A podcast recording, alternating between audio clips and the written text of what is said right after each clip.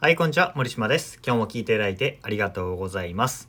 今日はですね、勉強したいこと、学びたいことがたくさんあって、優先順位がつけられない時、どれからやればいいですか？っていう質問に答えていきたいなと思います。えー、僕のこういう音声配信を聞いているぐらいですから、あなたは多分結構勉強好きだと思うんですよ。いろんなことに興味があったりとか、人生を良くすることだったりとか、人間関係お金を増やすこといろんなことで人生を良くしたいなと思っていると思うんですよ。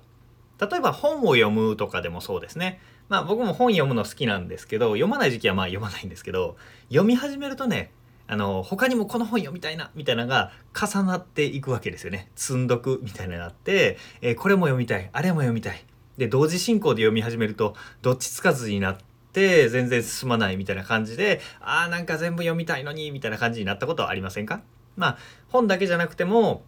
いろんな分野趣味だったり健康分野お金を稼ぐことだったりっていう複数分野にまたがって同時進行するとなかなか進まないわけですよ。だから優先順位をつけるっていうことがすごく大事になってきます。じゃあ、えー、この優先順位の問題について今回お話していくんですけど、具体的な2つの軸っていうのをお話して、この判断軸を持ってると楽に決められるよっていうこと。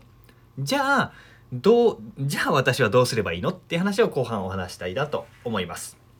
では、えー、何から学べばいいのか、何から取り組めばいいのかっていう判断軸を2つお伝えします。この2軸があるとすごくね、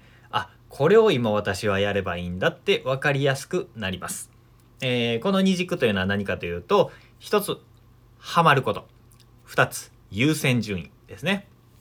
えー、つハマるものっていうのなんですけど、えー、例えばね何か本を読んでてそのことを考えていて電車を乗り過ごすほど没頭してしまうとか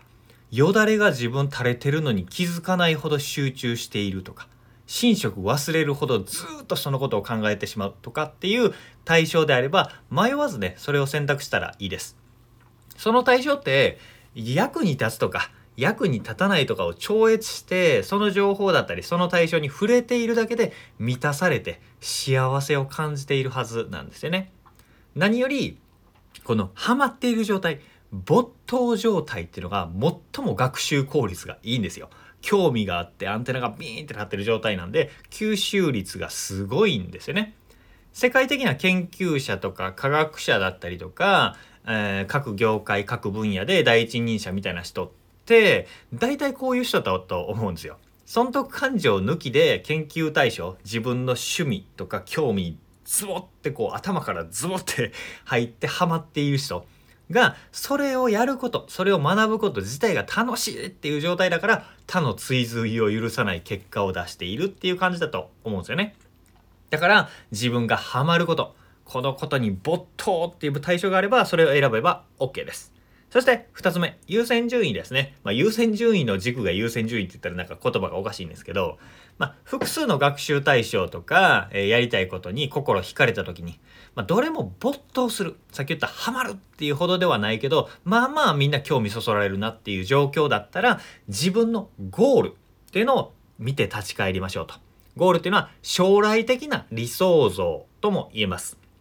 自分はどういう男でありたいか？どういう女でありたいか？どういう人間でありたいかとか、どういうことを実現したいと思っているのかみたいなのって、まあ、はっきりしていなかったとしてもなんとなくあると思うんですよ。えー、今よりこのぐらいお金持ちだったり、えー、こういう幸せな家庭を築いているだったり、まあ人によってはハワイに移住しているとかかもしれないし、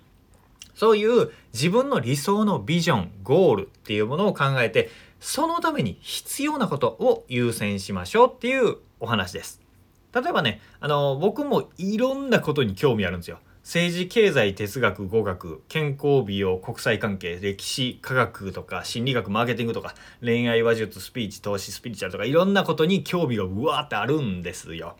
いろいろあるんですけども、えー、全部やってると時間が足りないんですよね。一度にできることは一つだけなわけです。同時にいくつも同時並行でやるっていうのって非効率なんですよね。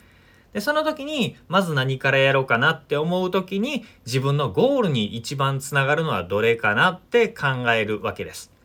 えー、過去にもですねこういうふうにゴールを前提にして優先順位を決めたことが何度もあります。えー、今はお金を稼ぐ時期だなって思った時期はセールスマーケティングとか、えー、ビジネスに関するものばっかり学びましたそれ以外は全くしませんでした、えー、彼女を作りたいなパートナーシップを深めたいなって思った時は恋愛だったりファッションだったりとかコミュニケーションだったりとか、えー、男女の心理学みたいなこととか学びに行ったりしましたね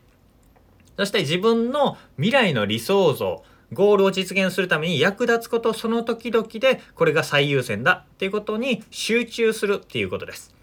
えー、自分のエネルギーとか時間とかって限りあるものじゃないですか。えー、優先順位が低いけど興味あることについては意図的に切り捨てるっていうことが大事です。えー、もう15年以上テレビ僕持ってないんですね。テレビを持たない、見ない生活をしてるので、流行りの芸人の出た一発屋さんとかね、全くネタを見ずに消えていった一発屋さんとかしいますいますよ名前は聞いたことあるけどどういうネタか知らないとか有名な女優さん名前も顔も知らないとか流行り言葉とか全然知らなかったりとかあと雑誌も新聞も読まないので経、えー、政治経済ニュースとかも網羅的に分かってません、えー、流行りを追うこととか社会情勢を細かくキャッチアップすることとか一般人としてとか社会人としてっていうふうに言われるんですけどまあそれは全く無駄とは言わないんですけどそういうものに構っていられるほど僕たちの人生って長くないと思うんですよね。あんまり興味がなくて優先順位も低いことのために時間とお金と労力を使うほど、えー、僕の時間は安くないぞっていう感じです。そういう無駄な時間を減らしていくっていうことが大事なわけですね。えー、ここまででお話した学ぶ対象とかやりたいことがたくさんある時にどうやって順位をつければいいのかっていうのが2つの軸。ハマるものと優先順位。まあ優先順位ゴールと言ってもいいかな。ハマるものとゴールっていうこの2つの軸で考えるといいよというお話でございました。ここが大原則です。ここからはじゃあその話分かったけど具体的に私何からやればいいのっていう話に入ってきます。